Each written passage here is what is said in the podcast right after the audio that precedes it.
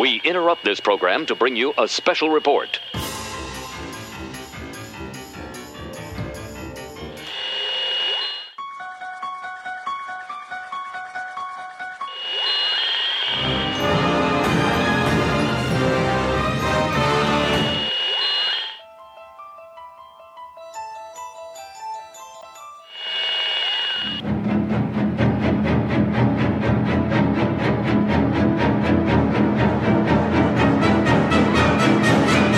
This is Cheap Seat Reviews.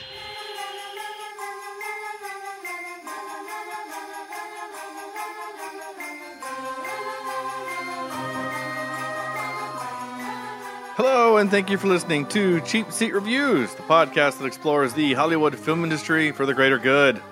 And that creepy music you're hearing is a signal that we have reached October. That's right. It is time. It is time, though technically the music that you're currently listening to now is from a Christmas movie, but it's done. But it was marketed that it could be Halloween or Christmas. Die Hard is not a Christmas movie. It's not Die Hard. But it's Danny Elfman doing the music, and it makes it great. So anytime I can put Danny Elfman on, I will do so. So actually, I just realized that two of those were Danny Elfman. Think about it. Because he did the Army of Darkness theme. No, he just did the march. Never mind. Sorry, just one. Anyway, my point is that this is episode 223, and tonight we're talking about Mother! Because there's an exclamation point. You have to say it. Mother!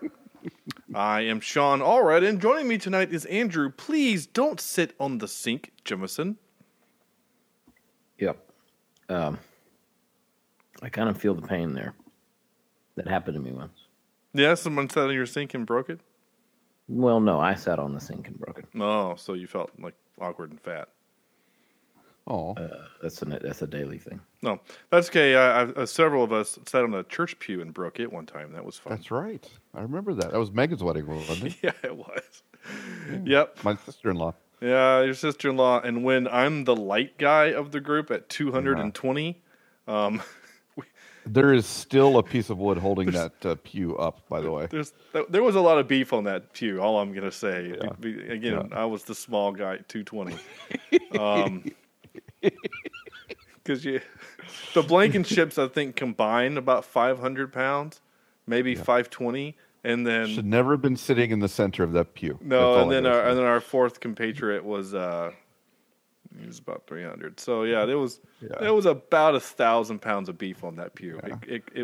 It's like a half of a beluga. I mean, it might as well have been an actual cow. I'm just saying. Anyway, and Sam, seriously, don't sit on the sink, Vector. I'll kill you with the doorknob. Ooh, yeah, yeah, yeah. I would never have. I did not see that coming. No, I did not either. Yeah. Not I did. But as we talk about this movie, that was my turning moment. That was when I was like, "Oh, yeah, I get what's going on here." Yeah, is that the only moment you didn't see coming? No, there's about 95% of the movie I didn't see coming. Yeah. Okay, so this is Mother, 2017's Mother, the much maligned movie by Darren Aronofsky. Aronofsky. We mentioned this last week. He's the guy who is also known as the creepy guy who dated Jennifer Lawrence for a while. Yeah, his mustache, by the way, is just awful. Like he really needs to shave that. That's really gross. But anyway, he has done such awful films, and I say awful wrong. I just didn't like Requiem for a Dream or Noah. I have not seen Pie. I've not seen The Wrestler or The Fountain, though. I know The Fountain is like a really weird art piece. Yeah, I've heard that's weird too. I heard Black Swan was kind of. He's just a kind of a weird dude, and he's an art guy. It's very, kind of explains some stuff. Yeah, his movies are not. I mean, they're storytelling mediums, but they're not. It's not for entertainment. It's to study and to think and to make you ponder and all of that stuff. He's like a Kubrick wannabe. Yeah, a little bit. Yeah, I can see that. Why you would say that? Yeah.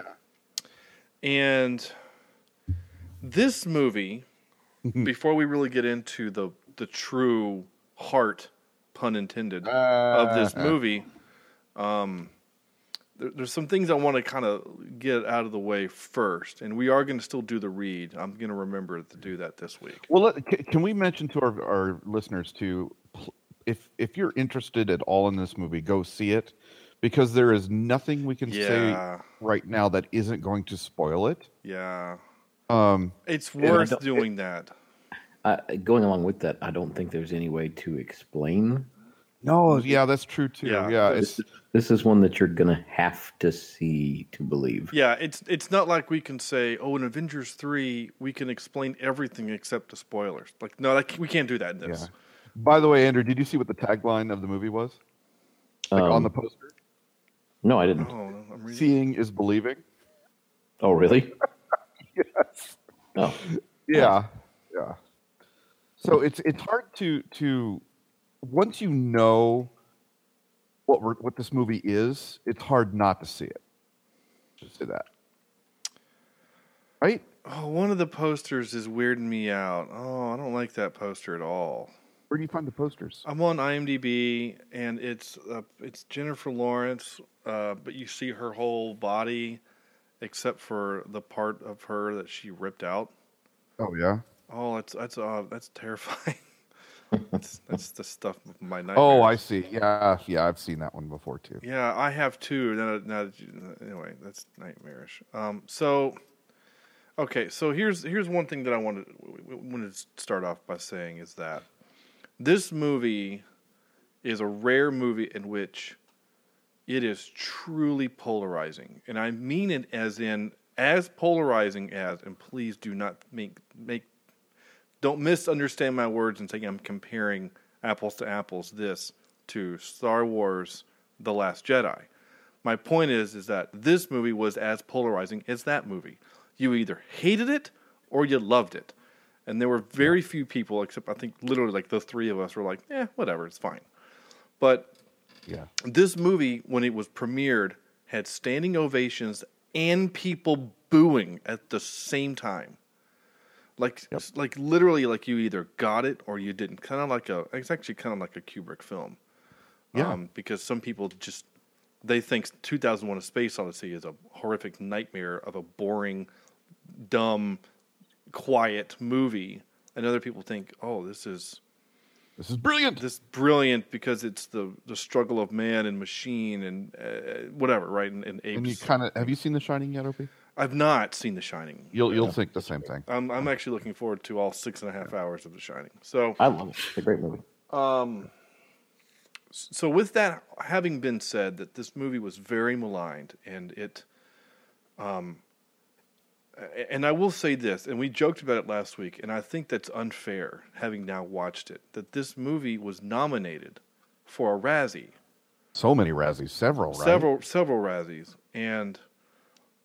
For worst director, worst actress, and worst supporting actor, and I think that's exceedingly unfair. Agree. I think that's very unfair. Yep, I totally agree. I think whoever did that in the Razzies literally needs to owe Jennifer Lawrence an apology. I don't really care about the director, Javier Bardem, but Jennifer Lawrence is wonderful in this movie. Mm-hmm. You totally forget the Katniss background or any other movie. She truly is the mother in this movie. You know, her character that she plays, she is so ingrained. Innocence that I saw on the screen and the just what the F is happening right now type of... Yeah. I don't know. I was totally lost in her character. I thought she did amazing in this movie. I did too. So with that having been said, I've kind of laid down the kind of initial groundwork. And if you're still listening, having not watched this movie... Go see it. You're going to be kind of confused at this point on. Yeah. Because of several things. One, this movie was put on the list by Sam and I. We agreed to do this because we heard it was a very kind of weird, divisive movie. And when you look on IMDb, the first has the categories: drama, horror, mystery. Well, let's have Andrew read it. Well, I will. That's going to happen. Okay. I promise. Okay. But... this movie was sold to you and I and Andrew as a horror film. Yeah. So with that being said, Andrew will now read it, and then we're going to talk about literally what he's about to read now, specifically.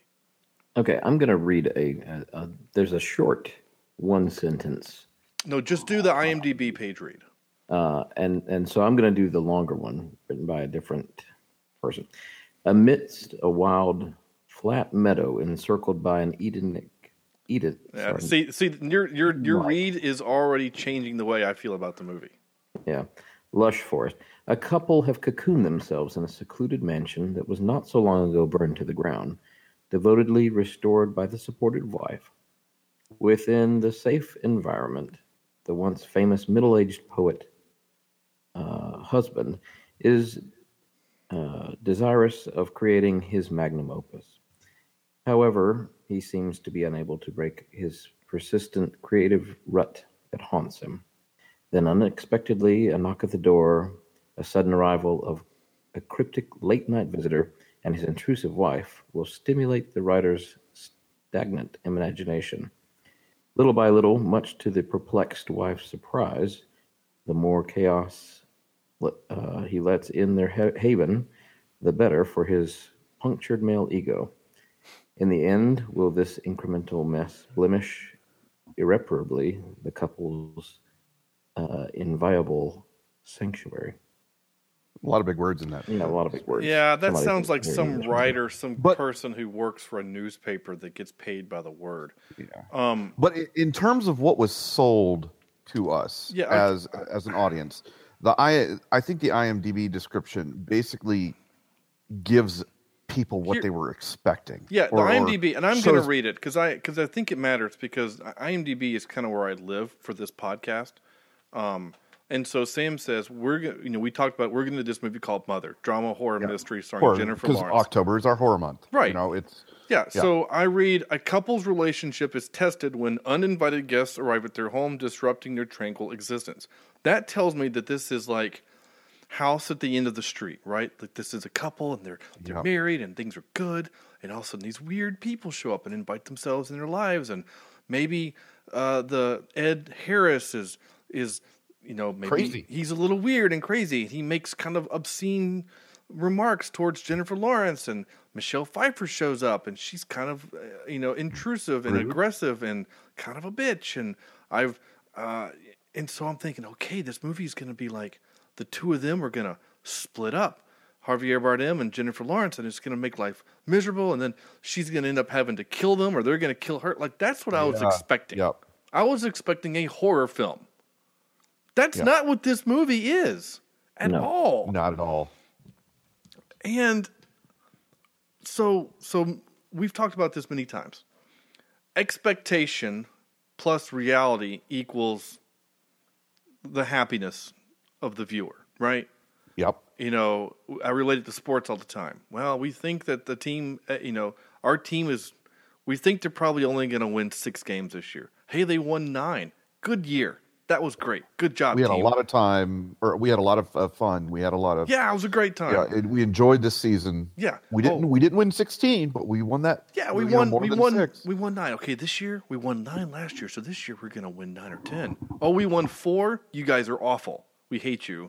We're moving. We're moving to a different city, right? So, same thing with movies, and we've done this on this podcast dozens of times, where we have sat here or stood here and said, "Man, we wanted this film to be X, Y, or Z," and it wasn't, and that made us sad because it had potential. We said that about Buckaroo Banzai and a dozen other movies that I can't think of right off the top of my head, where we were like, man, it could have been great. The core, I'm going back and looking at some of our movies. Like, that core could have been good, but it wasn't. I like spy games, but Sam didn't for several reasons. And or vice versa, Swiss Army Man. I figured it was a stupid. Oh yeah, we thought it was going to be dumb, movie, and it was. We loved it. It was deeper than we thought. Yeah, and we freaking loved it. Like, we all thought The Hunter was about a dude hunting another dude, and it was about him hunting an animal. It was boring, and we didn't like it. So the expectation was like, ooh, William Dafoe, and the poster is him in the woods with a weapon. This is going to be... No, it was not exciting. It was boring, and they had outdoor speakers or indoor speakers outside, and that pissed me off. So anyway, So anyway, we go into this movie thinking it's a standard horror, uninvited house guests, you know, come in and kill everybody or try to. Right, and in the first scene of the movie, there's a magical component happens. Right, literally in the opening scene, the house is destroyed, and Javier Bardem puts a magical crystal onto its pedestal, and the house is repaired. And then Jennifer Lawrence wakes up in bed, and so I thought, ooh. This magical crystal it's some kind of thing, right? It's a magical element. And basically everything, you see it's burnt. Yeah. Yeah. Right? And the house comes from a burnt char back to normal. And you see that the Javier, whatever his name, Bardem. My gosh. Bardem. Husband? Just call him husband. The husband is the one that does it. Yeah. Yeah, so we know he's responsible for something, and that he has, we'll say, magical, unearthly power. So you know what I thought when I first saw it? I thought, okay, well, here's the bad guy. Yeah, I did too. Immediately, this is the guy that's going to kill everybody because he's got these weird magic things, and Jennifer Lawrence is going to realize who he is and have to kill him. Exactly. It's exactly what I thought, because throughout the movie, she has these glimpses when she touches the house and sees something. We'll talk about later, and she can see the flaw in the house. She sees the burntness. Every now and then she'll see the burn marks in the house, and I thought, he's got some kind of literal spell on her, and eventually she seems so innocent, and doesn't know what's going on. She's just where anybody is, the loving wife, who wants to just be there by herself. Okay, we do need to talk about the fact that he's 21 years older. I was going to say, who is creepily younger than he is. He is 21 years older than her, and I think that there's a reason for that, which we'll get into. Yeah. But it took me a long time to kind of just be okay with that. Like, I know it wasn't until the switch happened in my head that I was like, oh, well, then that makes sense. Like, I know she's a consenting adult, and obviously he is, but he could literally be her father. Yeah. He's 21 years older than her. Literally could be her father. Several times over. So, anyway. And I was cool with it until they started making out. And then I was like, oh, that's kind of weird, guys. But whatever. So so can we address the elephant in the room? Okay. Right? Yeah. When did you realize the movie was what it was? Okay, so I want to ask Andrew that question first, because you and I have actually already had this question. We've already answered this question for each other off air, because I needed to talk to someone else about this before we got onto the podcast, because I kind of wanted to make sure that I wasn't by myself in my thinking of this movie. That you weren't crazy. Yeah. Partly that I wasn't crazy, but I also did a lot of reading on this movie afterwards, and that's happened a few times for the podcast, where I watch a movie and then read the trivia that changed my view. Like Sky Captain: The World of Tomorrow changed our views a little bit when I was like, hey, the director funded a lot of this movie by himself and did a lot of love. A labor of love, and he did like the CG himself in his basement computer, and we're like, oh, on his Acer. Yeah, right, yeah, he did it on his Hewlett Packard and whatever. So like we were all like, oh, okay, now we can forgive some things, even the Russian film noir movie that we did. We're like, hey, we kind of get where you were going with this thing, and it had legs. This movie had some legs, and we, knowing the background that this was written and directed by someone who was doing film festivals, who personally sent us the movie, which was kind of cool. Not happened ever before. So it kind of, I think, would have changed our opinion of the movie had we otherwise just watched it. So having read the trivia, this movie, it completely changed the way I viewed the movie. So Andrew, we now ask of you, and then we'll each of this kind of answer in turn. At what point did you realize this movie was not what the IMDb page told us? Well, I never looked, and we didn't really discuss kind of what the movie was. And so I went into this completely blind. And so I had no clue what this movie was about. And it kind of breaks the mold of my of my rule of if it keeps my attention, it's a good movie. Mm-hmm. This movie kept my attention the entire time, but it wasn't for the fact that I think it's necessarily a great film. It kept my attention because I had no clue what was going on, mm-hmm. and I wanted to know what was going to happen next. And like Sam said, I think that Jennifer Lawrence's character, I think her acting really, I was just sucked in. But I don't know, I guess the moment I knew what it wasn't, there's something about Javier Bardem's character that the very first time he's on screen, I knew that he could not be just a normal loving husband. Mm. And from that moment that he was on screen, I thought, okay, something's up with this. But then when she is painting, I guess, or mm-hmm. whatever she's doing, I guess she's getting ready to paint. It looks like maybe she's stuccoing. Stucco, yeah, maybe that's what it is. Some sort of plaster or stucco, yeah. Yeah. At that moment, I realized, okay, something's up. And I then thought, okay, well, now the movie's taking a different twist, and the house is actually alive. And the house is considering this female in the house its mother. You know, that's kind of what I was... Okay, like a live-action Monster House kind of a thing. Kind of, yeah. And right. So that's where I was going with it. And then my life got turned upside down. But was there a moment or... No, just the rest of the film. Just the rest of the film. It just kind of eventually you slowly turned you upside down like those pirates. Yeah, it wasn't a roller coaster. It was just slowly. Like the pirate ship at the park where it just. Like madness. You just slowly get up and then. So pledging the fraternity. Got it. Yeah, kind of like that. Yeah. You think the world is one way and then no. All right. Yeah. Okay, I'm with you.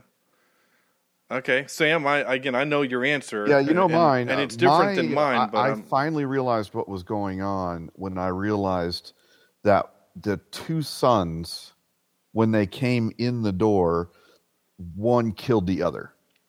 And I'm like, holy crap, this is Cain and Abel. Yeah. Holy crap, this is an allegory to the Bible.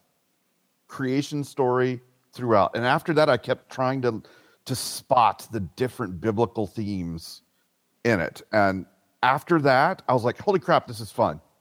I'm like, it was almost like a scavenger hunt mm-hmm. that, I'm going throughout the rest of the movie trying to figure out what he's trying to portray from the biblical stories that I remember. Mm.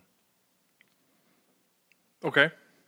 How about you? Did you notice that the two brothers are in real life brothers? No, I didn't know that either. Yeah. Oh. So Domhnall Gleeson, who we saw in Ex Machina, as our poor, unlucky hero. That's his actual brother in the movie, what he kills. Huh. And I think that was done intentionally, very intentionally. Everything in this movie is intentional in the casting. That's also when I realized, I was like, I understand why Jennifer Lawrence could be so much younger. Yeah. Than the other guy, because the old guy is God. She is Mother Earth, or the start of creation, and of course God's going to be a lot older than that creation. Yeah, and that's, I mean, I guess that's really the biggest spoiler of this episode is that's kind of what this is. Yep. Is that the movie is an allegory for creation, told from a very visceral, elemental point of view. If you take these concepts and shrink them into human form, this is what the movie is. Yeah.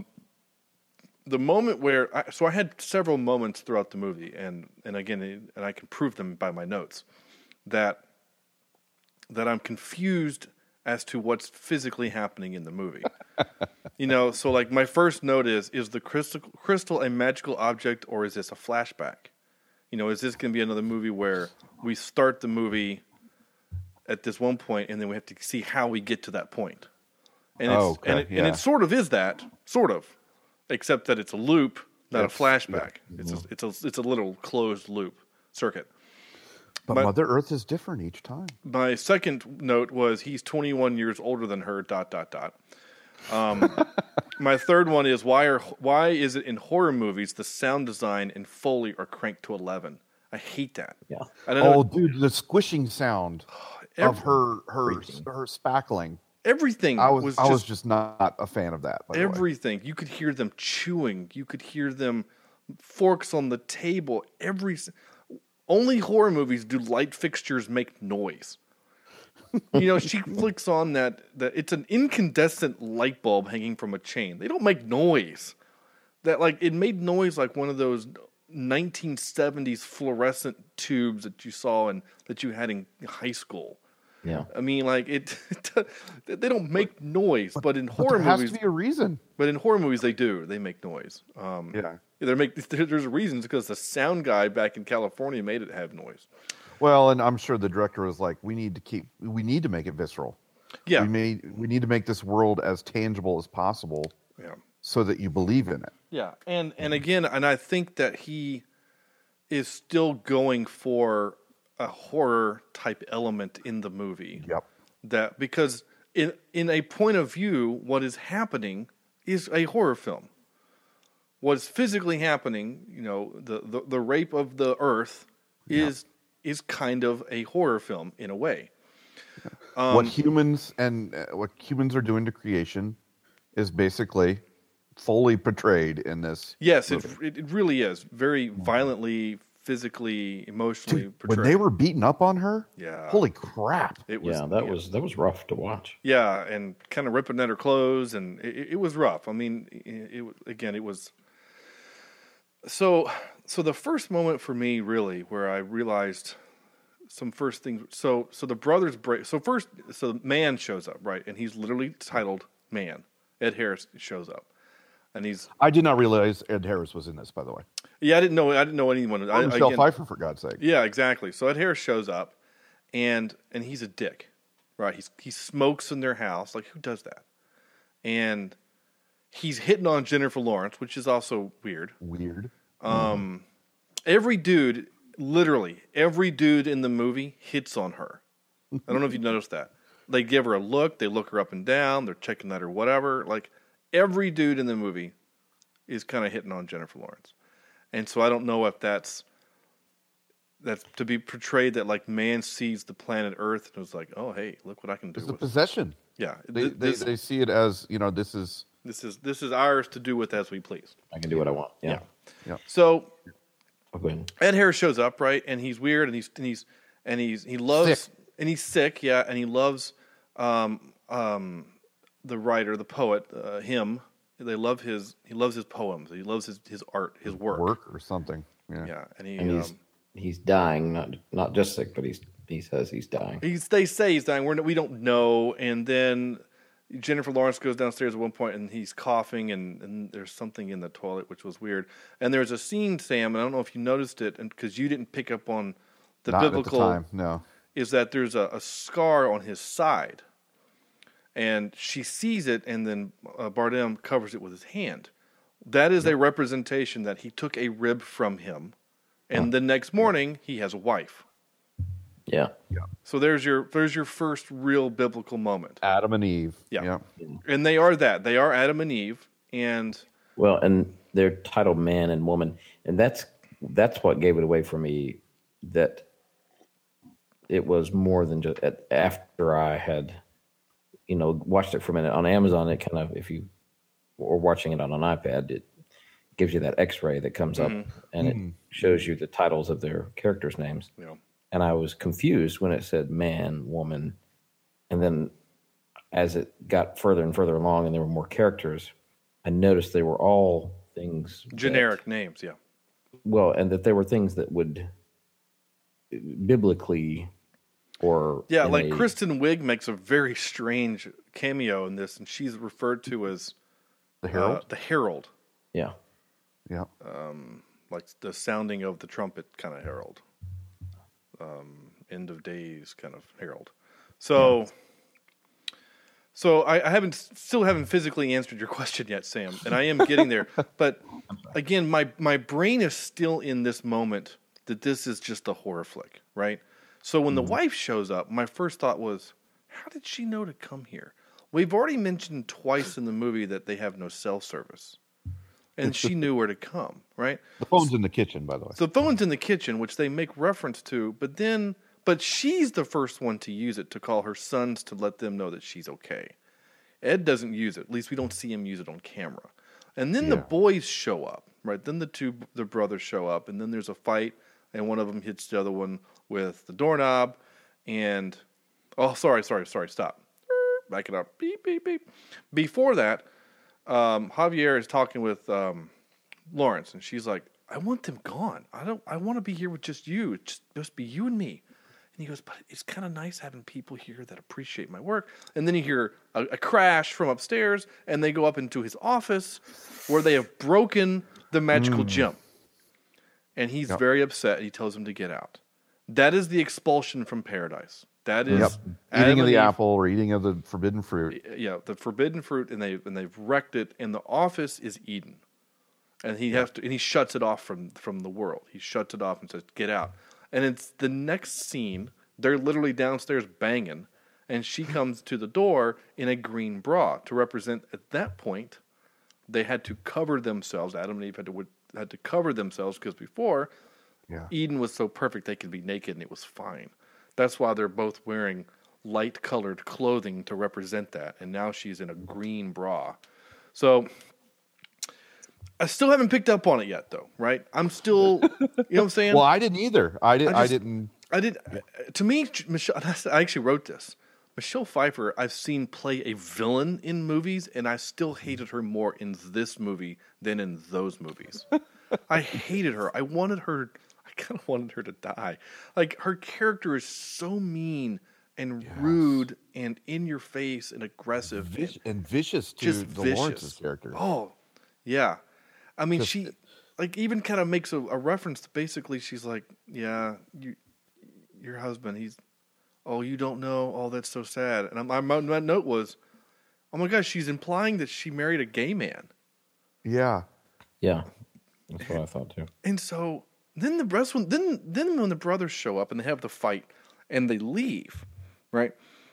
They all leave except obviously the brother that did the killing. He ran out the back door, and Javier's like, "I'll be right back," and like just locked the door and just leaves. And I thought, wait a minute, this doesn't feel right.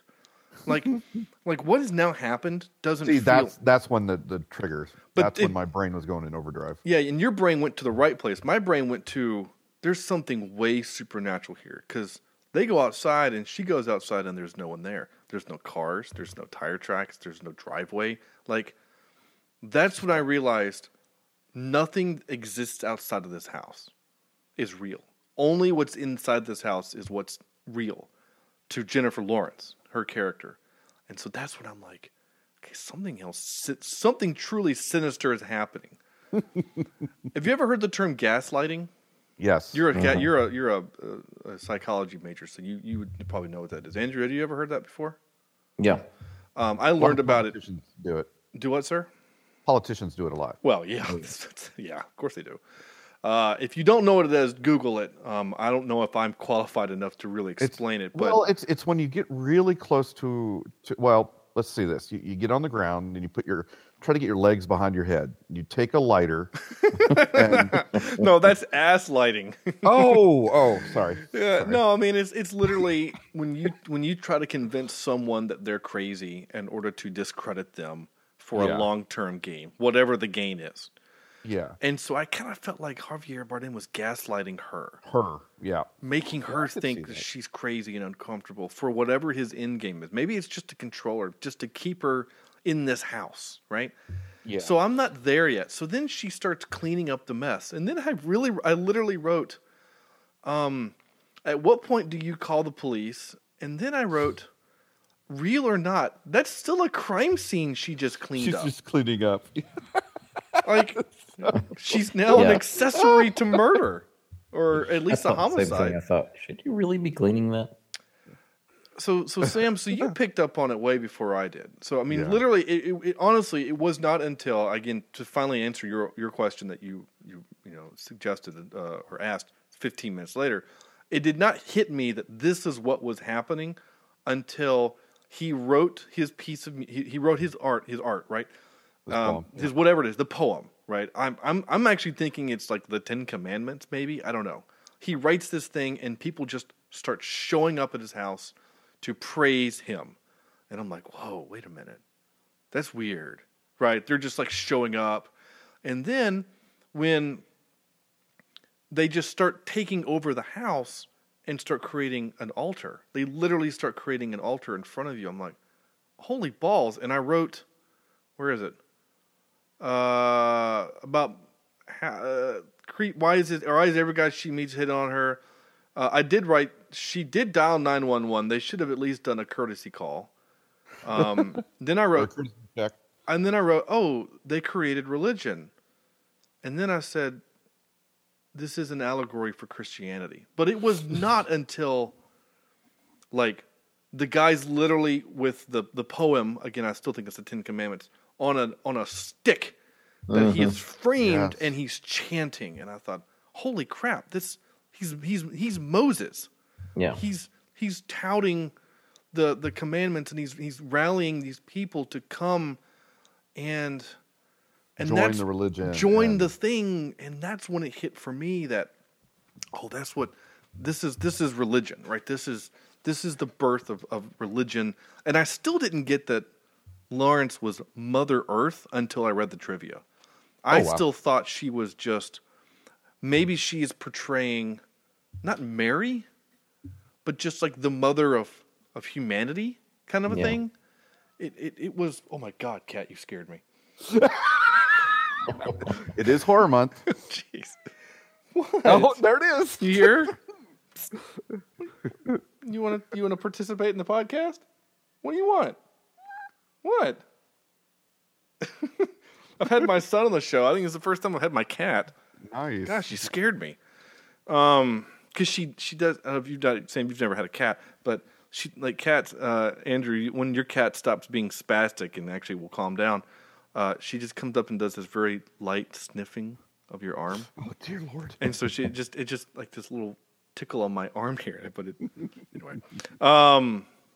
So anyway, I going back to your point, I can see why some people would absolutely hate this movie. Yeah. Because it does not portray religion in a really good light. No, it doesn't. Especially Christianity. No, but also again, this is a dude that did Noah, and was very kind of sciencey, science from the point of view of the Bible. Like it's not romanticized at all. It's the kind of hard story of Noah.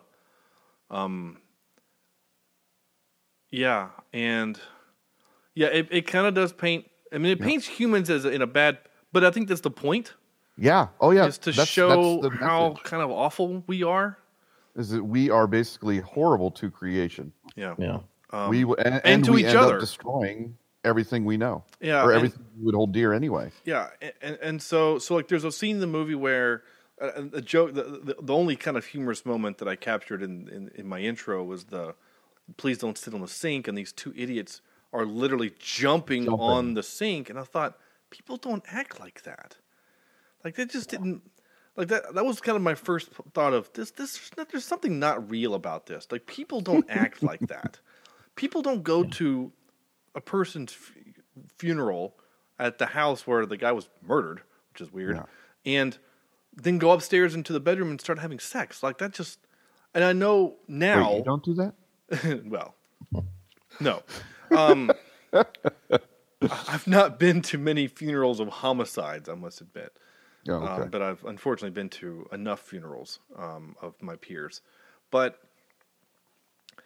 I get now, and after reading that was basically Sodom and Gomorrah, right? Like I kind of took it as the flood. That's what it was. That's exactly what it was. The sink bursting, The sink bursting and the pipe breaking is the flood. Yeah. But at that same point, we are that dumb as humans, right? We constantly, we'll be jumping on the sink of climate change. We'll be jumping on the sink of pollution and even though we know it's killing us, we'll jump on the darn sink. Yeah. Mm-hmm. And does that make sense? No, it does. Yeah. And Dan, the director, Darren, even kind of in an article talked about that this movie is talking about it's sorry, I'm a little distracted. My cat is trying to climb into my lap right now. It's kind of weirding me out. She's never this lovey while I'm doing a show. I don't know what's happening. Maybe she appreciates Mother. Well, she's been fed. I don't know what's going on. Anyway, maybe she can't get into the bedroom where Sarah is. Sorry. You know, speaking of animals, that's something that is missing. Yeah, there are no animals. Except for in this movie, it would be, you know, the house pet. And then she finds it brutally murdered by one of the guests. Well, yeah, but I mean, like, how would she even represent that with the sink flooding? Like, she picks up the two things that are the animals and saves them on the table, you know, like. Or at least she picks up the animal and brings it to another room. I mean, that's all it would take. Yeah, I don't know. I think you're asking almost too much symbolism in the movie. Yeah. In a movie that's just nothing but again, I didn't. Yeah. Again, I didn't pick up on it until. So all the things that make people hate this movie. Number one, it paints religion in a bad light. Number two, it paints humans in a bad light, and shows us as stupid, right? So already you've insulted two. Well, you've insulted your entire audience. Yeah, you basically. Yeah. You've just insulted the entire audience, and I think misleading. I mean, it is a horror movie if you think about it. Yeah, there are horror elements. But even if you think of our world in terms of Mother Nature and what we're doing to it, we're living the horror movie, and maybe that's the big lesson. Yeah, that was what I was trying to say before my cat distracted me again. Was that you know, Aronofsky even said, you know, one of the biggest threats to the planet, and even Dan Brown did a book on it, is our overpopulation. Mm-hmm. Is, you know, we're approaching, we're at 8 billion people. We're approaching, you know, 9 billion in the next 20 years. You know, so are we as a people, as is the planet able to sustain that? Is the question that no one has the answer to, except Thanos. Up until now, we've used technology to keep us alive. Right. And at some point, you know, is there going to be, I don't know, I feel like we'll be dead, and it'll be our grandchildren's, maybe it'll be their mission, maybe it'll be after them, I don't know, but, you know, of course, that Dan Brown book has a very singular solution to the problem. If you've not read it, whatever. Don't. It's fine. It's I watched the movie, and the movie actually kind of annoyed me. Oh, really? I haven't seen the movie yet. The movie, I don't want to talk too much about another movie. I know we get tangent on this podcast, but usually we tangent on movies that aren't worth talking about, and this movie's still worth talking about. But did you read the book, Sam? No, yes, I read. So the Felicia character, the girl that's hanging out with Langdon all day, yeah, she, like, you know, she has an ulterior motive in the book, but Langdon kind of talks her out of it, yeah, and then she becomes part of the solution, right? Mm-hmm. In the movie, nope, she's an extremist and dies for her cause. Spoiler. Oh dear Lord, it's kind of dumb. It kind of is, and yeah. But the other part of the thing that they changed for the movie is they stop it. Oh, is that they stop the thing? Interesting. Yeah. Okay. So anyway. I read the book, people. Well, and because the movie, I think it's actually like an airborne disease it's supposed to literally kill half the population. Oh, so it's a totally different virus. It's kind of different. People who are listening now who haven't seen the movie or read the book are like, "What the heck are they talking about?" Yeah, I know. The book. I mean, Dan Brown. I know some people that probably hate Dan Brown because of his kind of anti-God state on things. He still makes pretty good books. Yeah. Angels and Demons is a really good book. I don't care if you hate the Catholic Church or not. It's still a good book. Yeah. And I think actually my favorite of his. In the newest book, though, he just has this gauntlet that you snap your fingers in, and and then half the people disappear. Yeah, yeah. Into dust. Oh wait, that's a different guy. Okay. So anyway,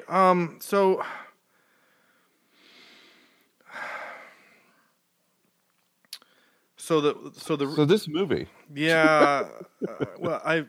So this movie, again, Andrew mentioned it earlier about his rule. And this movie kind of adheres to that rule for me as well. Can you hear the cat purring? I can see the tail. It's yeah, she has now found a way to make it into my lap, and she's trying to determine whether or not she could walk on my mixer or not. Yeah. Right now, she's just biting Sean's hand in 5. No, she's in not that kind of mood. But what I'm afraid of is she's going to lean against my mixer for a source of scratches, and like turn a volume knob or something. Like, you know, all of a sudden I'm going to get really loud or really soft, or you guys are. So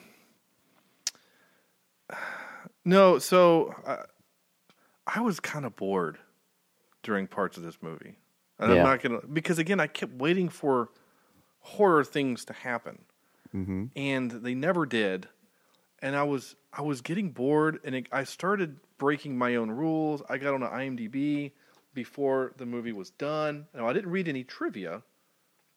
I know. Go on, go find something else to do. Yeah. Go chase the dog or something.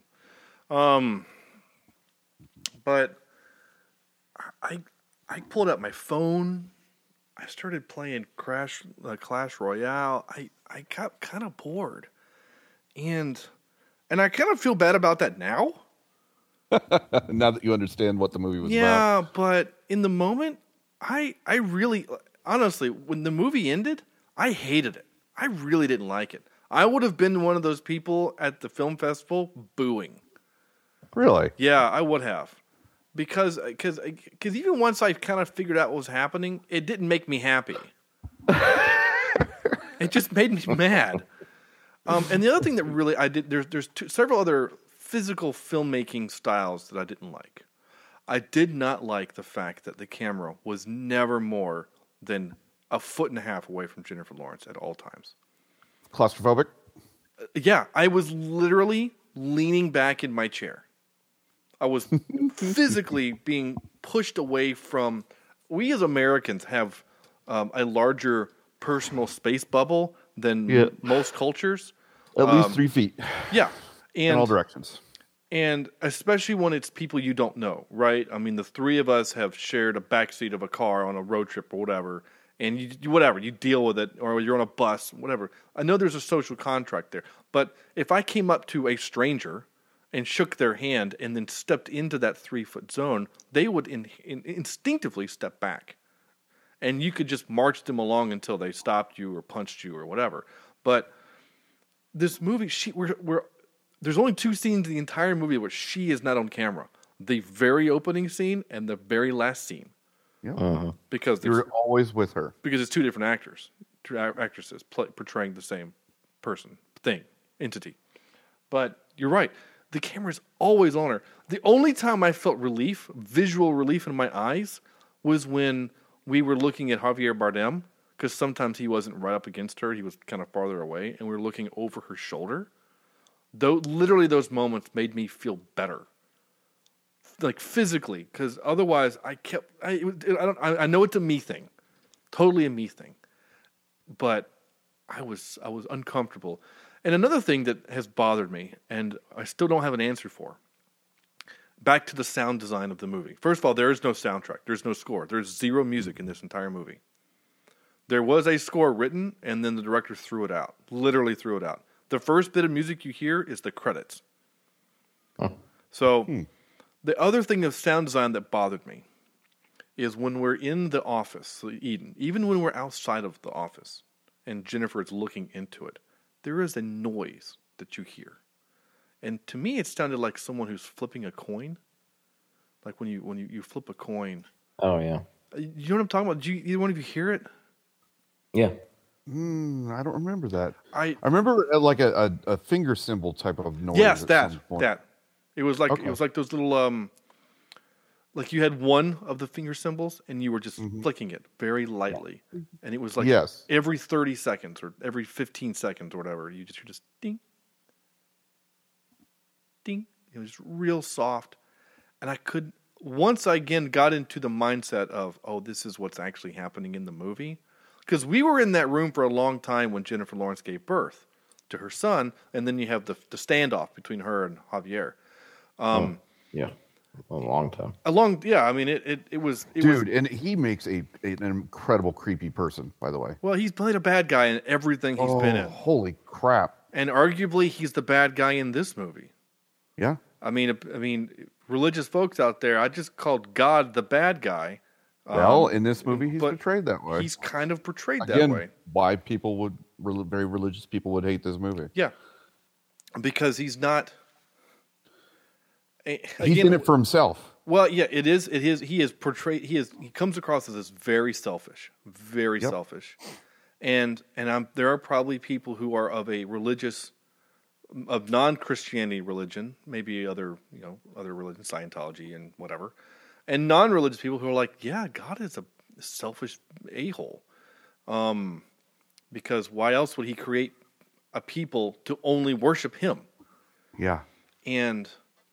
When you look at it in that context, when you lay it into that context, yeah, it kind of comes across as a selfish jerk. And he is ignoring his wife, in this case, Earth, or Gaia is kind of, is actually Mother. Because he could easily have included her in with that in some way, shape, or form, but instead chose to take it all for himself. So then this gets to the hardest part of the movie, and we have to talk about it. The hardest part. So Jennifer Lawrence has her baby, and the baby is the representation. It's Jesus. The baby is the Savior. That's what the Christ child. That's what it is. And I literally gasped.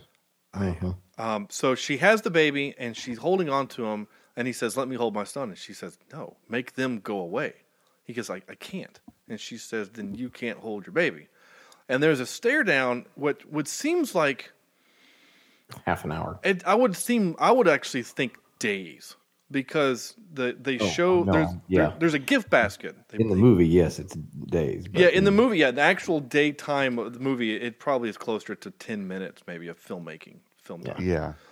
Which is a long time to spend in a scene with two people staring at each other and a baby just kind of hanging out and breastfeeding and stuff. Because she eats everything in the basket. The basket of fruit is gone and has started to rot. Yeah. That's how long she has been there protecting her child. And the moment she falls asleep, she wakes up and the baby's gone. And Javier has taken the baby out to show the people. This is my son. And so she goes running after him, and he has given the baby to the people. Kind of what they did to Jesus. Here's the baby, here's the Jesus, here's the Christ child. And then they crowd surf this child. And again, the movie is very... not realistic. Realistic is the word. Literal. It's an infant. Mm-hmm. And anyone that's ever held an infant knows that you have to support its neck. Well, when you're crowd surfing an infant, you can't support its neck. And there's a jerk and a noise, and the baby stops crying. I cried. I wept in my chair. I'm actually starting to get teary-eyed thinking about what happened, because I could not imagine in Jennifer Lawrence's character that moment of having a child and then having it literally ripped from your arms by your husband, who gave it to these people, who then immediately murder it. And then the movie goes to the next level of by the time she gets to where the body of her child is. And I'm sorry if people listening who have listened to the show that have kids. This is a little, I'm sorry. They have built an altar to this dead baby and have started to eat it. And of course, it's a metaphor for the body of Christ. This is my blood shed for you. This is my body broken for you. Yeah. Right. And it's a metaphor. Even Jesus made it as a metaphor. In the movie, it's literal, and of course Jennifer Lawrence loses her mind, and she ends up finding a weapon of some sort and starts murdering the people that have murdered her child, and then Javier shows up and says, "We must forgive them, for they know not what they do." Right? Pretty much, yeah. And in that moment, I'm totally with Jennifer. I'm like, pick up that glass you just had and stab him in the neck. Like, there's something wrong here. And yeah. So then she escapes. She flees after. Actually, they beat the hell out of her first, calling her a whore and a whatever. And that's when Javier shows up to kind of protect her a little bit. And that's when she then runs downstairs and finds the drums of oil and the cigarette lighter that man gave her. That originally, the Ed Harris was his cigarette lighter, and she lights that bitch up, and the whole place explodes. And admittedly, I was a little satisfied in that moment. Uh-huh. I felt a moment of satisfaction. That's not a word. Satisfaction is the word I'm trying to find. And then, of course, Javier picks her up, and he's totally unscathed. And That is 100% proof that, okay, this movie is 100% that thing that we've already figured it out. Yeah. And she says, "Who are you?" And he says, "I am I." And that's when I was like, wait a minute, that's from the Bible. Like, I remembered that line from the Bible. And that's truly when everything was like, oh, wow. And so then he goes upstairs and he puts her down in Eden, and then he says, I need it or something. And she says, I have nothing left to give. And then he says, you have your love or your something. And she's like, okay, go ahead and take it. And he literally rips into her chest and rips out her heart. And then it's the crystal that he puts back on the shelf. And then the house turns new. And then the bed is a different woman, and that's how the movie starts. And we start anew. And the cycle starts over. And again, I was kind of pissed at that point that's how it kind of ended. Uh-huh. And so maybe because of the child part is why people booed. I think it was, like I said, it was people, overly religious people will boo this. Or people who can't see religion from a different angle will boo this. Well, I also think people who don't understand it. Exactly. Yeah, I was going to say, I think that people that aren't necessarily religious, or even if they are, if they watch this and don't understand it, they're not going to. Yeah, I think I would have been a little pissed off if I didn't. I wouldn't have made that connection earlier in the movie. And maybe it really does get crazy really fast and then for a long time. It just doesn't make any sense if you don't know what they're trying to do. Yeah. I mean, for about 25 minutes, her house is literally under attack. I mean, it shows the worst of humanity. I mean, it's like all of the bad stuff from Game of Thrones shoved into 30 minutes. I mean, there's literally sex trafficking and human trafficking. There's murders. There's a lot of people chanting different religious. So you've got like some people chanting like Muslim prayer as they're killing people. There's someone, one of the people that takes her is trying to traffic Jennifer while she's still pregnant, is speaking Albanian. Kristen Wiig's character murders a bunch of people. The riot police show up. The prophet, like the Moses prophet, shows up to try to protect her, and then he gets his jaw shot off. So there's about 30 minutes. It's basically the first 15 minutes of Saving Private Ryan are in her house. It's carnage. It really is. Again, it's the worst of humanity, and how they treat her, this pregnant woman, and they beat the hell out of her just while people are trying to escape and flee and go and whatever. And like the upstairs, the second floor is kind of the safety spot, and the people who are with God are like beating back people that aren't with sticks and knives and pieces of wood and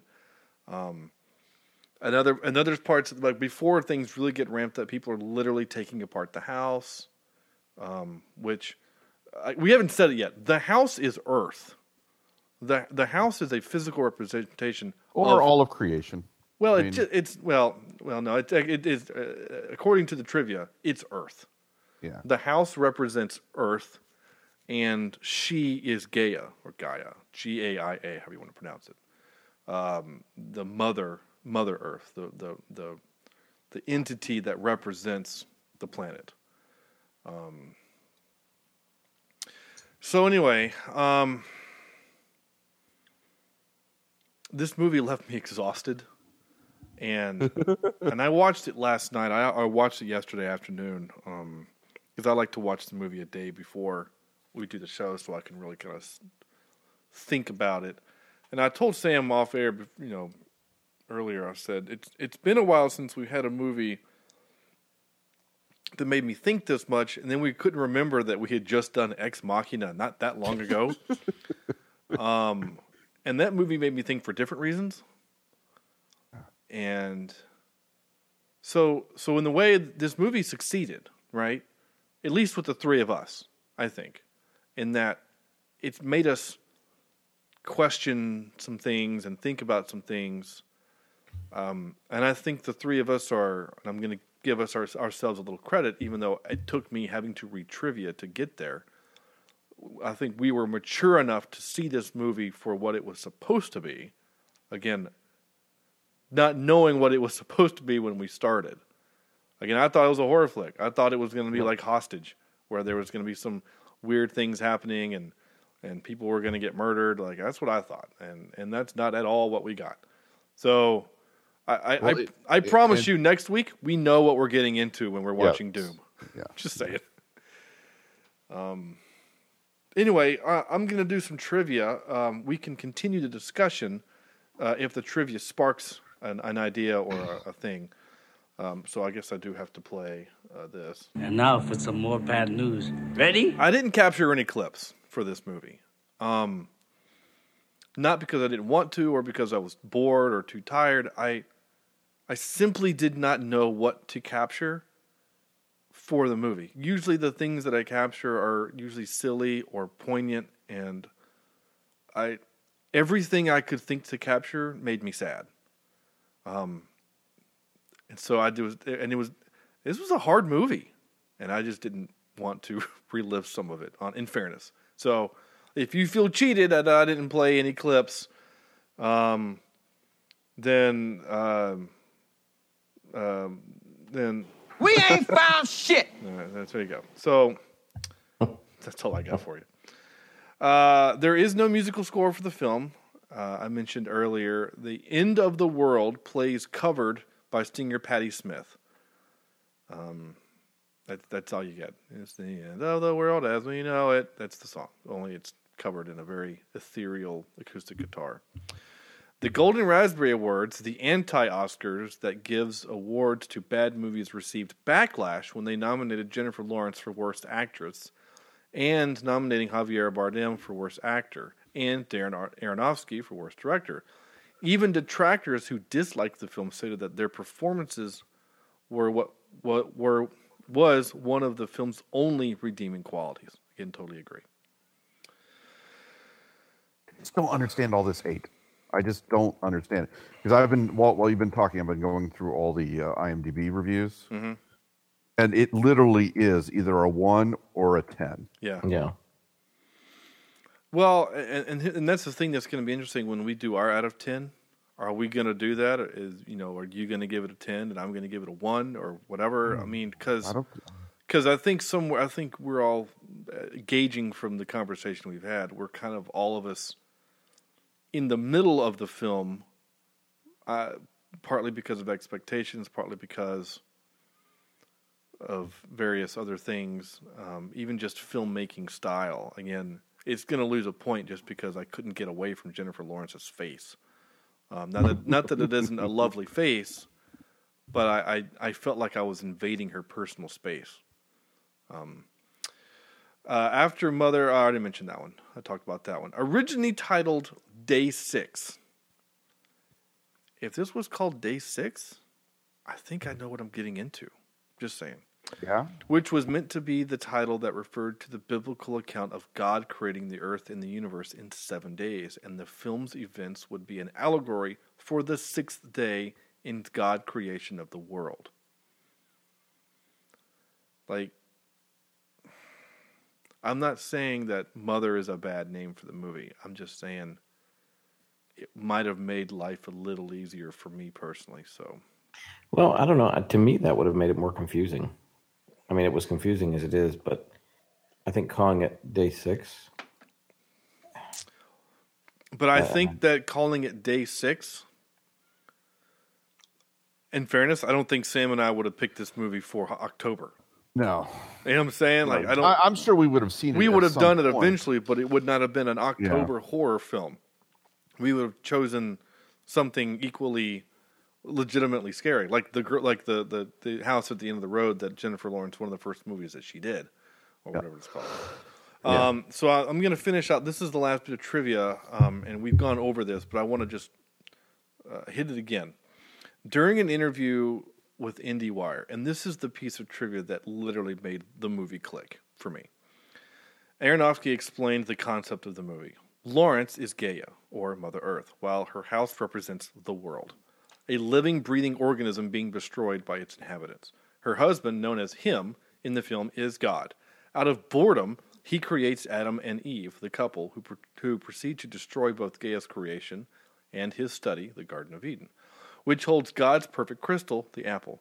Their quarreling sons are Cain and Abel. They also bring worshippers to praise God, who keep sitting on Mother's unsupported sink and eventually causing the pipes to burst into the great flood.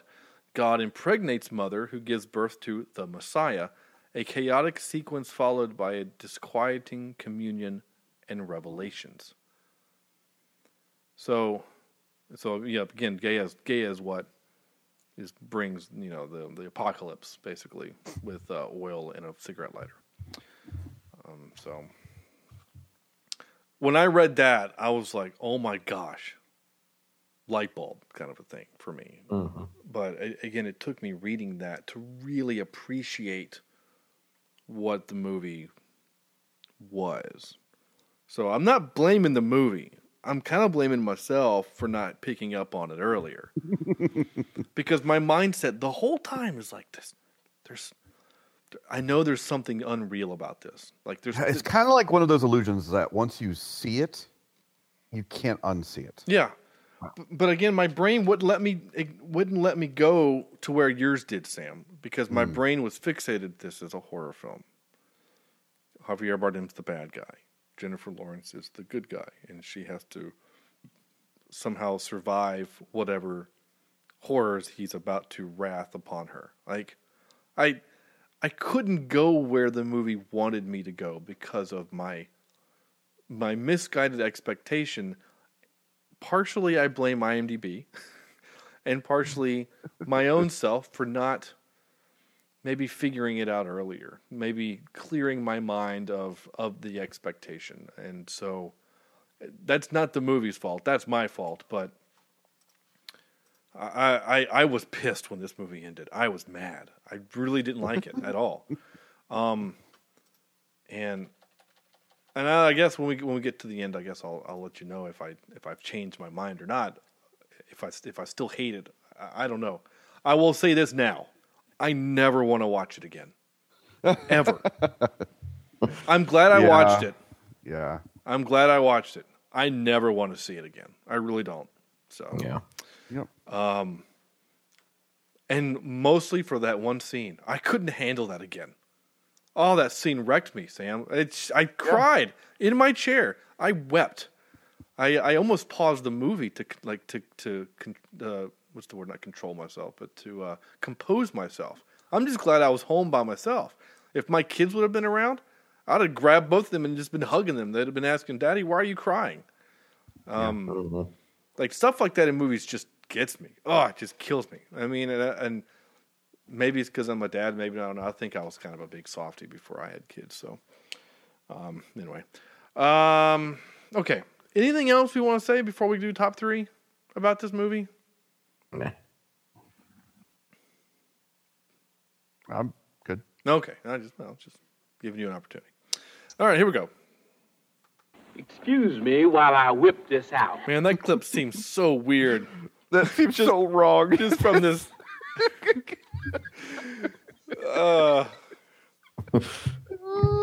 Just because of everything that's happened, that just seems so strange. Oh, man. I'm going to play one more. Because this movie... Bitch must pay. Okay, oh, damn it. There we go. So... Oh, this movie certainly doesn't make you feel better as a human being. That's for sure. No, it's a hard movie. We decided to do... We've already done Jennifer Lawrence movies a long time ago when we did The Hunger Games. So we decided to do... It's a pretty broad topic. We kind of called it symbolic movies. So whether you want to use the word an allegoric or an allergy, like a allegory, an allegory, an algorithm is the word I used earlier, which was honestly wrong. Another one. Isn't that that guy that ran for president and lost? Oh, that's just allegory. Yeah. Well, he actually won, but. So we decided not the electoral college. I'm glad you pushed up your imaginary glasses when you said that. Yeah, because everybody can see that on the... no, it's great radio. Though I actually do wear glasses, and whenever I do that voice, I actually do physically push up my glasses to make the point. So we're doing symbolic movies, so there's lots of actually really interesting lists that kind of have movies that have... whether it's a movie or there's just something in the movie... I can't believe I just thought of this. This popped in my head, but one of the most egregious ones I can think of is actually the Twilight movies. What is that an allegory of? Well, she, the Kristen Stewart character, if you look at the book cover, the physical book cover, it's an apple. Uh-huh. And the idea is that she is the forbidden fruit because Edward is a vampire, and you can't, as a vampire, fall in love with a human because she literally is the forbidden fruit, yet somehow they make it work in their world. But the first movie book it's kind of an allegory for the forbidden fruit. Okay. All right. Yeah, I know. I'm glad. I actually feel bad. We never said it was a good allegory. We just said it was. I actually feel bad that popped in my head right now. So, Andrew, save me. Okay. So, I... hopefully these will work. Number 3, I have the X-Men film, and I remember watching these and thinking when I watched them originally, right along the lines of civil rights movement. You know, rights for mutants. Yeah. No, that's good. Number 2, I went with the Lego movie. Dealing with self-independence and breaking away from the mold of society, and you have to there is no spoon. You just have to believe, right? And then number 1, and one of my all-time favorite movies, just I don't know why I just like it, is Groundhog Day. Yeah, that's a good one. With the symbolism of being in purgatory. Purgatory, yeah. And finally reaching that enlightenment and getting out of purgatory. I'm with you. Sam. Yeah, my number 3 is Groundhog Day for the purgatory allegory. My number 2 is Wizard of Oz for an economic allegory. Back when we were on the gold standard and we're switching over to the non-gold standard. So if you ever get a chance to look at that, it's a fascinating look at how economics can be interesting, folks. And my number 1, you knew it, it's number 1 in all our hearts, is Jurassic Park. Yeah, I figured. Yeah, and the allegory of parenthood. And there is a great... video essay on YouTube about how the entire movie's about parenting and how your children will one day grow up and eat you. Pretty much. Yeah. One of my movies I put on my list. It actually is. It's not really all. It's symbolic, but of something. Yeah. I'm thinking about replacing it with something else, and so I did a little Google search. Right then and there. Yeah, like there's a couple other good movies that I would like to put, but like The Sixth Sense would be a good one. Because it's more than just a story about the fact that somebody in the movie is dead the whole time. Yeah. It's 1999. Go watch the movie.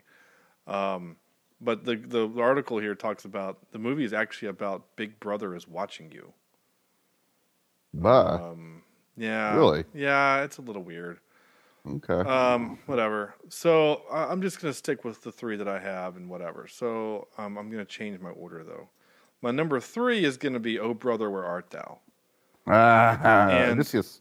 And that's the one I'm kind of iffy on, is because it's not really an allegory. It's just a retelling of Odysseus, of his story and of his plight.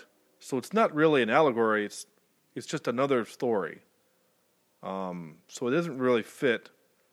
It kind of works. The theme of what this episode was going for. So my number 2 is Zootopia, dealing with race and social classes, and I mean the whole. Speaking of that, in terms of introducing it to kids and the concept of racism to kids. Yeah, it's a great movie for that. Palatable. Yeah. Not that it's not making racism good, but it's showing the evils of it. It's just a brilliant film in terms of doing. And then my number 1, I put about the DMV is you said what you drew about the DMV, is that what you said? Oh, the sloths. Yeah, I'm with you. Yeah. And then my number 1, I actually put The Lion King.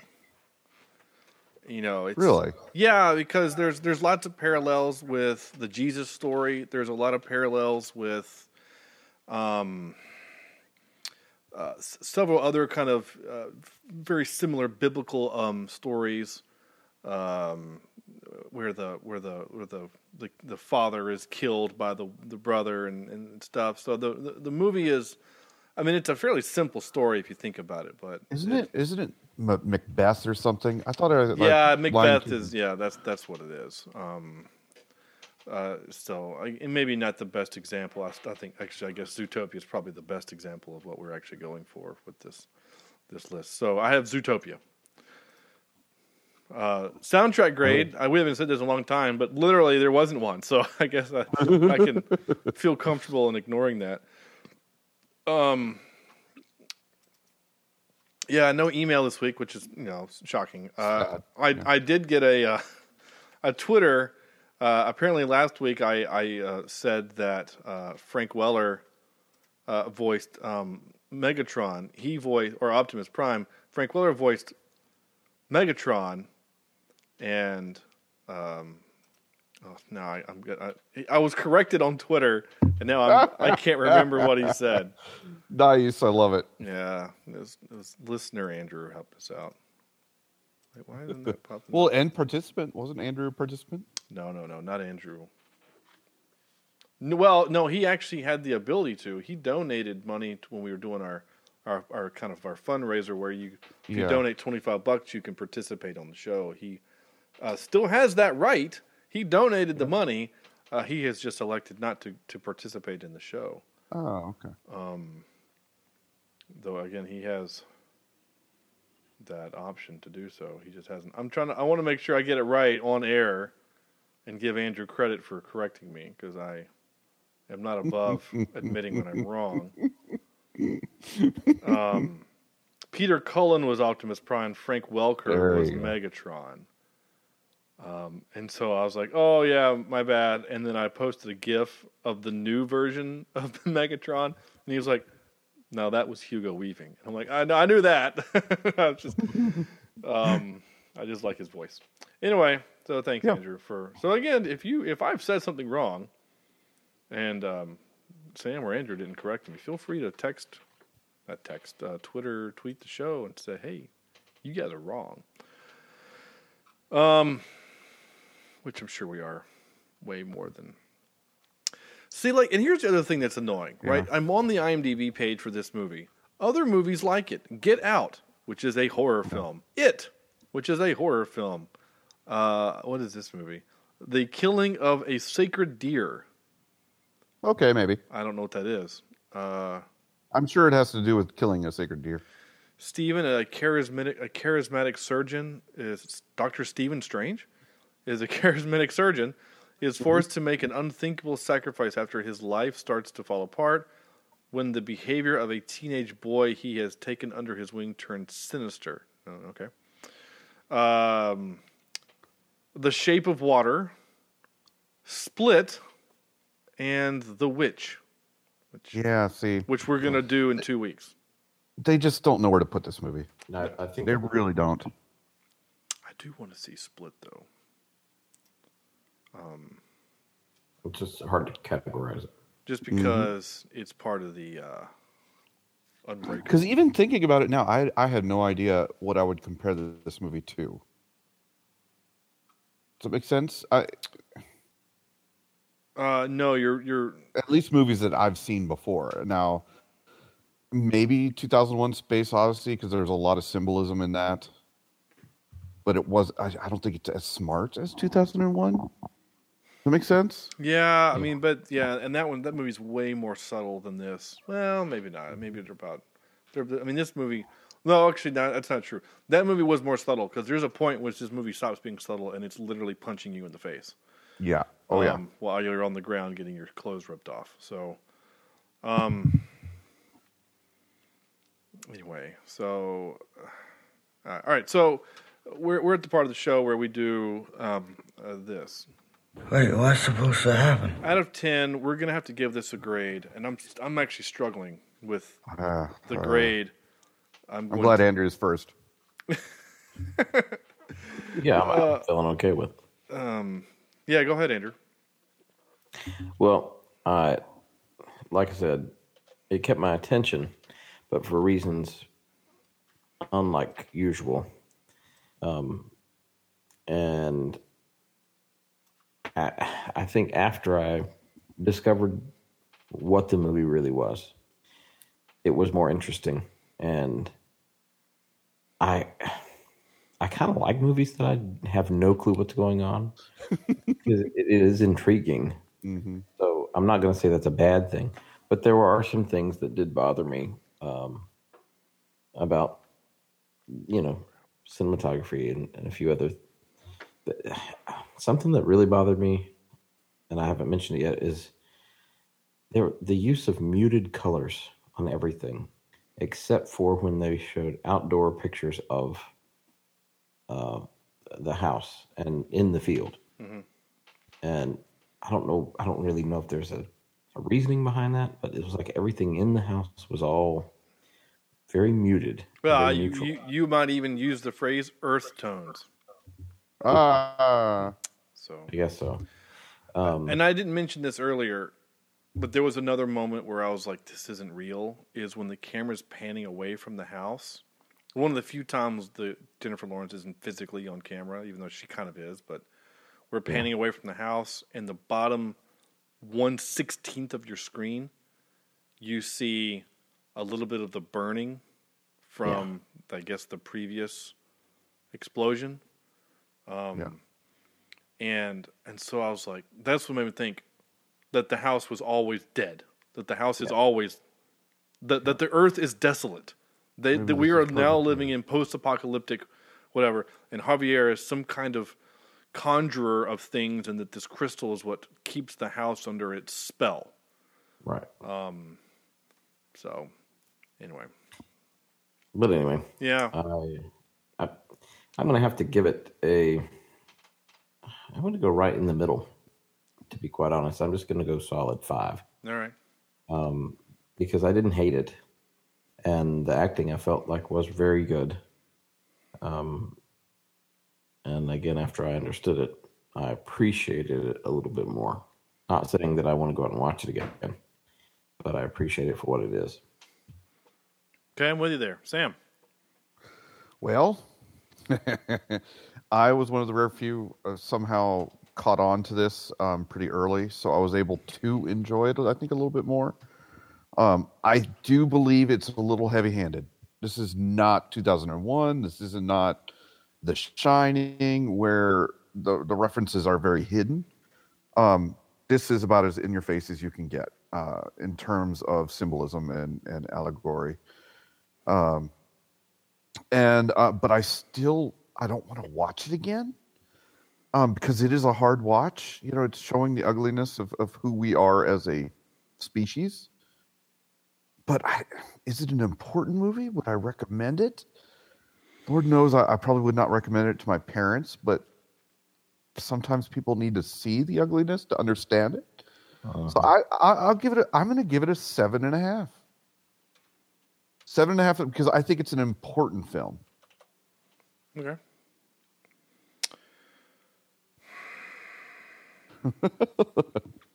I agree with some of those things you said, and I agree with some of the things Andrew said. It's so hard. It really is. Yeah, it's been a while since I've it could easily be a 2. Yeah. Like, if I had not read... Now, again, it's my job to research the movie. Had I not researched any of the movie, and maybe eventually later figured out on my own if I thought about it and like, oh, it's real. Oh, I get... Oh, yeah, okay. Like, if I had done that, I probably would give this a 2.5. Yeah. I probably would have. But then once I kind of learned more about it and what it's supposed to be, and then it makes sense... then I kind of makes it higher, but then part of me says, yeah, but if you have to do extracurricular work on your movie. You sound like my students. Just give me the test answers, Mr. Vector. Like, if I have to do the extra work, like, that was one of my beefs with the Batman versus Superman. Like, if I have to watch an extended version of your movie for it to be not awful, then the first one's awful. You know what I'm saying? So, like, there's a problem there. With that having been said, I still don't think that this is a terrible movie. We have seen terrible movies recently, last week. This is a art house thing. Art house movies are not my wheelhouse. I don't typically go for these types of movies. I've never seen The Artist. Like most of the Oscar winners, I don't watch. That's just not my kind of entertainment. I've not seen Lady What Has Sex with Fish. I've not seen that movie, and I that's the official title, right? I have seen that one. I don't think it's worth a watch. I don't know if I ever will because of what it is. So, not that I don't like a good movie that makes you think. It's not my kind of thing. So, I don't know. I'm struggling with this. I don't know. I will say this has been one of the hardest rankings I've done in a long time. Yeah, because it was such a spectrum. I'm gonna give it just to screw up with the numbers a little bit. I'm gonna give it a 5.15. I liked it just a little bit better than just medium. You know, it's just a little bit. There's some things that annoy me as a filmmaker that he did. Again, not lighting, but like sound design, camera work, things like that. But I didn't hate it. I get the movie. I get it, and I think in that what the movie is saying is actually kind of brilliant in a way. So I get the brilliance behind a lot of the like why Javier Bardem is 21 years older than her and why he's such a dick to her, and like I get it now, but I still don't know if I like it. So, and I'm never gonna watch it again. I've already said that on record. I'm never gonna watch this again. So we're gonna put Mother to bed because yes, it needs to go to bed, and so do I. So next week we're talking one. You can't get more opposite of a movie than what we're about to do. We're doing Doom. I don't know when it came out. It came out sometime in 2000, in the 2000s. 2005. It's got your The Rock, your Karl Urban, a couple of people that I remember from Band of Brothers, and wow, Dwayne Johnson. He's way first build only. He's way down there because he hadn't hit his. Wow. Well, it's 2005. He hadn't really hit his stride yet. He was still. Yeah, he was still cooking. Yeah, like Karl Urban is your hero of the movie. You know, like he's your lead. And he's still a few years away from Dredd. Yeah, I've never seen this. Is this one first-person shooter? It's based on the game, which is the first-person shooter. The movie is not portrayed in first-person shooter. So well, there is a moment, but it's not the whole movie. It's not the Henry. What was that movie? Hardcore Henry. No, Hardcore that is streaming, Henry. And I do kind of want to watch that too, though. Yeah. That's the guy what brought us District 9. Yeah, same guy. So it's the same actor in all of them too. He's always the same dude. Anyway, this is a real dumb film, and I'm looking forward to doing it. I'm actually kind of looking forward. Yeah, let's turn off our brain for a film. That sounds great to me. Yeah. And then the movie after that is Witch, and then we're going to end with. By the way, who would have thought that a horror movie, like our month of October horror movies, would make us think like this one did? Yeah, I think this and The Shining. There's going to be some brain power being used. Doom, definitely not, and I have no idea what to expect with Witch. I only saw the article that you sent me that said Witch is the best horror film in the last decade and is hiding on Netflix. Which is? Witch. Yeah, Witch is the best one.